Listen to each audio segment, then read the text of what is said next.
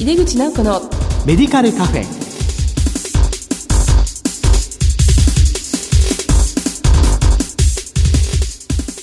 こんばんは。帝京平成大学薬学部の井出口直子です。井出口直子のメディカルカフェ。この番組は医療を取り巻く人々が集い語らい情報発信をする場です。医療の高度化で医療現場では医師薬剤師看護師などはそれぞれの専門性を生かしてチームで質の高い医療を行い患者さんのニーズに柔軟に対応するチーム医療の推進が求められています。今月はチーム医療について特集でお送りします。この後素敵なゲストをお迎えしてお話を伺います。お楽しみに。入れ口直子のメディカルカフェ。この番組は武田手羽の提供でお送りします。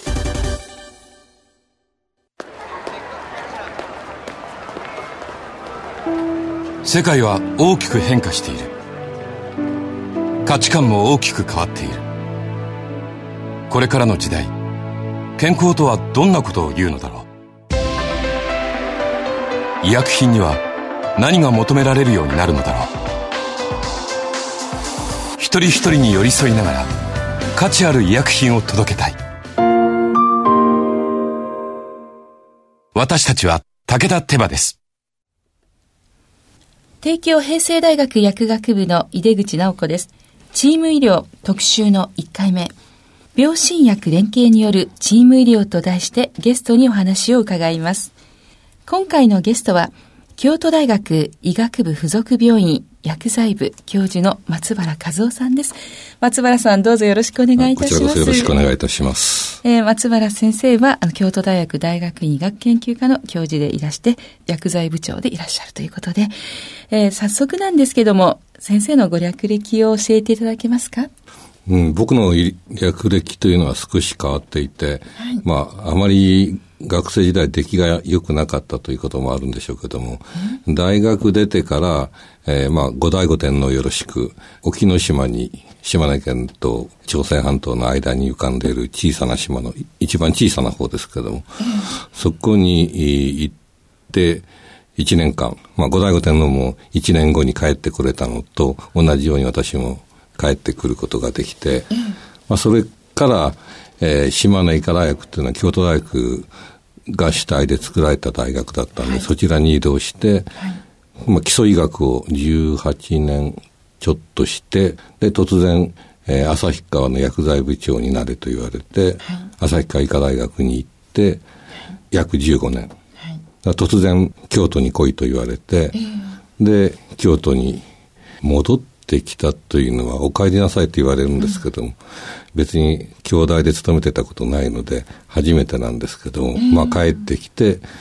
約5年ということになります。ありがとうございます。最初の沖ノ島はその島で薬剤師をされてたというふうに思ってよろしいんですか？保健所の薬剤師をやってたということですね。行政の方にいらしたんですね。行政、小さな島なので、えー、健康診断とか、はい、まあそういった住民の健康に関わることをすべてやってましたね。はい。えー今回のテーマが、まあ、チーム医療なんですけれども、まあ、先生はいつ頃からこのチーム医療というものにご注目されたんでしょうか？あるきっかけがあるわけではなくて、そもそも、えー、基礎にいるときはチーム医療とは全く関係ないわけで、で旭川に行って、えー、薬剤師をやろうとしたときに自分の一番身近な医療の経験というのは、その大学を出た最初の島の生活、まあ、そういったところに行けば、そんなに医療従事者がいるわけではなくて、まあ、ほとんどいないと思っていただけたら結構なんだけども、みんながそこにいる看護師さん、保健婦さん、薬剤師、えー、ほんのわずかな医師も含めてですね、手を取り合ってやらなければ、住民の健康を守れないわけで、で、いろんなことをするんですよね。まあ、それが多分おそらく原点だっただろうなというふうに、えー、後から思えばそういうふうに感じてます。あの沖ノ島の中でも献身された理由。でその時にまあいろんな方と力を合わせなければできないっていうのがちょっと原点だったっていうことですね、うん、だと思いますね、まあ、おばあちゃんたちやってくるしおじいちゃんもやってくるし、あるいは高校生もいればですね、そういった方の、まあ、いろんなことを相談に乗ったりあるいは、えー、血圧が測ったりいろんなことをしないといけないわけで。例えば検診行けば心電図を取るとかですね、はい。まあ、いろんなことをやって、まあ、検尿もしたり、えー、ありとあらゆることをしてました。検査もすればですね。えー、はい。そこでこうチームの大事さっていうのを感じられたということですね。はいあの、まあ、さて、こう、病棟の現場では、医師、薬剤師、看護師など、こう、まあ、医療のスペシャリストが、まあ、それぞれ、まあ、専門性をですね、発揮しながら、連携した最善の治療やケアを行っているんですけれども、まあ、改めまして、もう一度この今のこのチーム医療の考え方について解説をお願いできますでしょうか。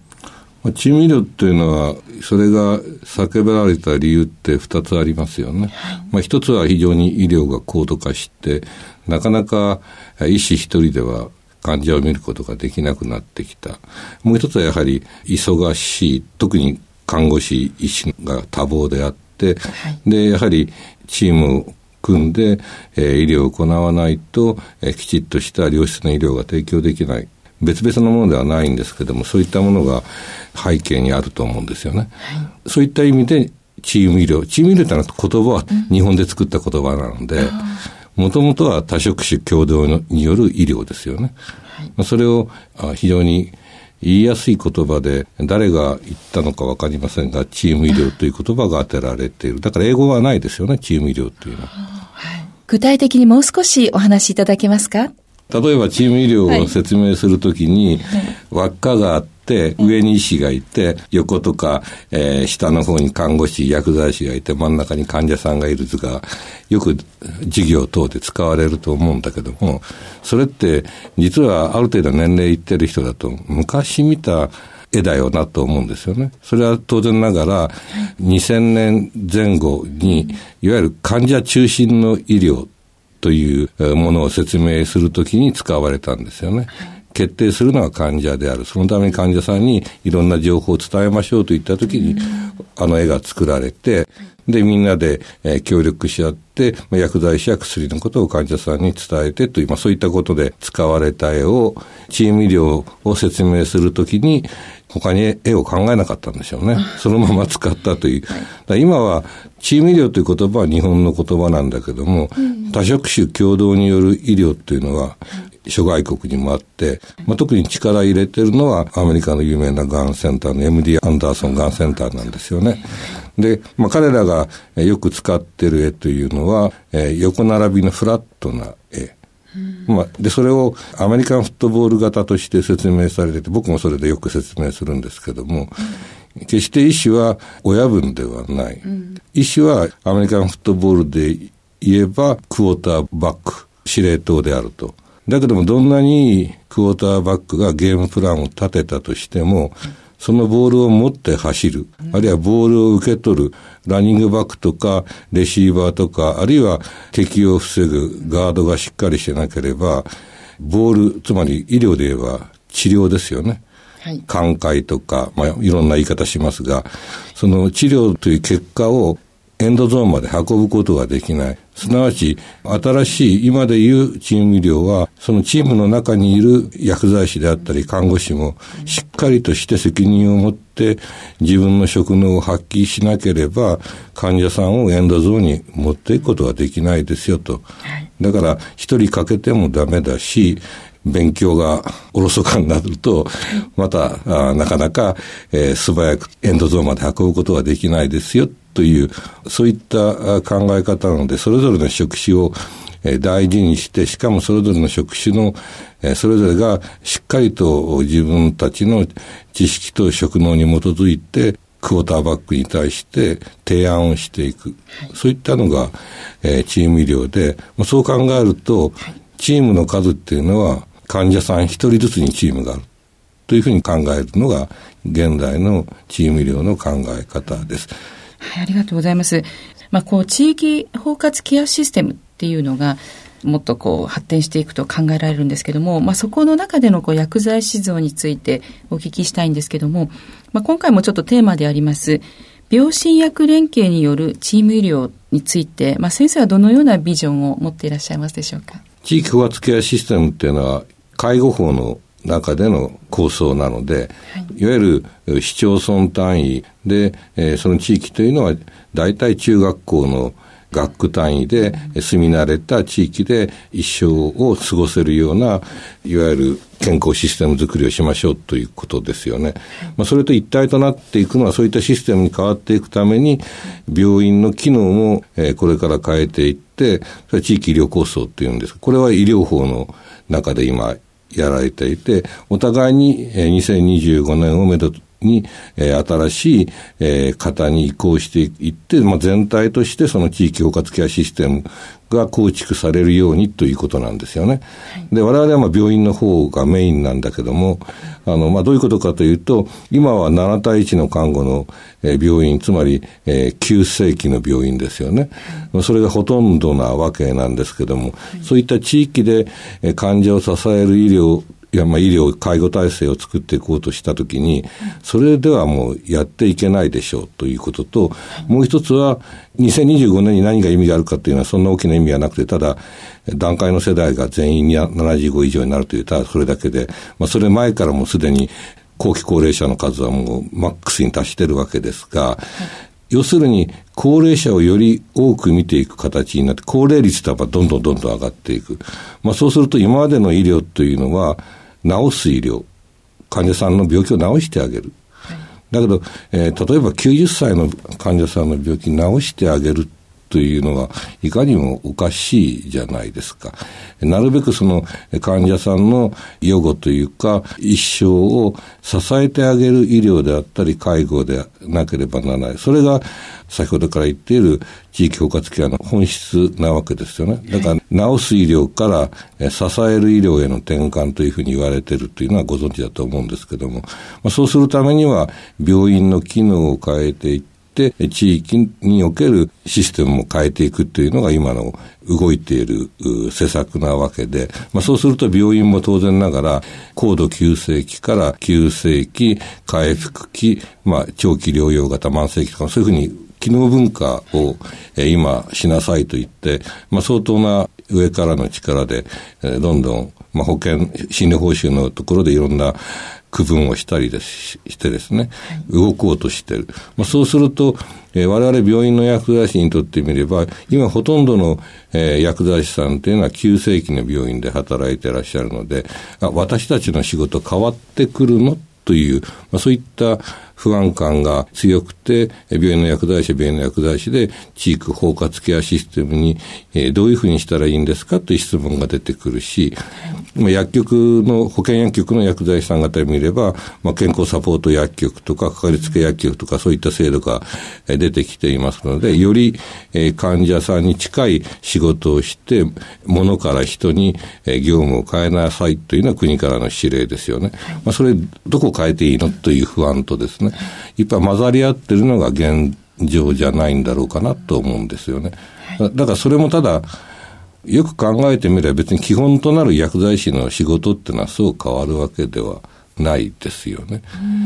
ただ、変えていかないといけないのは、それぞれの、まあ、いろんな機能が変わっていく病院、患者さんも動いていくわけだし、地域に戻っていくわけだから、相互にいろんな情報を、患者さんの情報を共有して、連絡を取り合って、患者さんのケアに当たっていきましょうという考え方を基づけばですね、そんな大きく変わるものではない。まあそういった意味で、まあ病診薬連携とか、あるいは医療連携といった連携が必要だということだ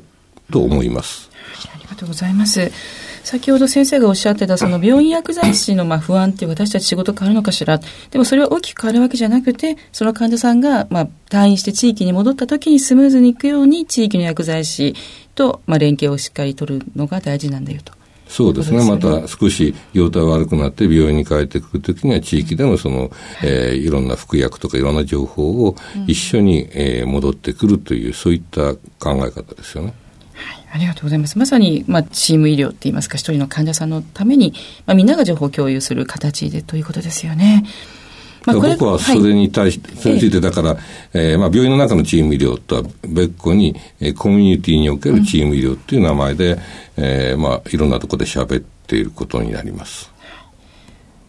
もっと大きく、まあ、中学校区ぐらいの中で、まあ、地域がもうチームでということですよね。これがこう、うまくいくと、まあ、どんなふうに今後なっていくっていう、こう、期待感っていうのは先生の中にありますか？まあ、それは、あのね、やはり患者さんにとって利益があるようにならないといけないわけで、でね、まあ、要するに、最初の話にも戻るかもしれないけど、例えば、医師が患者さんの病気を診断して、例えば、潰瘍性大腸炎で、えー、メサラジンが必要だと、で、処方をすると。で、これ完璧なわけだけども、実は患者さんの背景っていうのは、いろんなものがありますよね。一緒に飲んでる薬とか、生活とか、いろんなことがあって、なかなか、えー、飲めない。で、そうすると、寛解率、ま、ずっと維持している率っていうのは、ある一定の服薬遵守率、まあ、アドヒアランス、なんでもいいんですけども、8割以上でしょうか。保ってないと、えー、また悪くなっちゃう。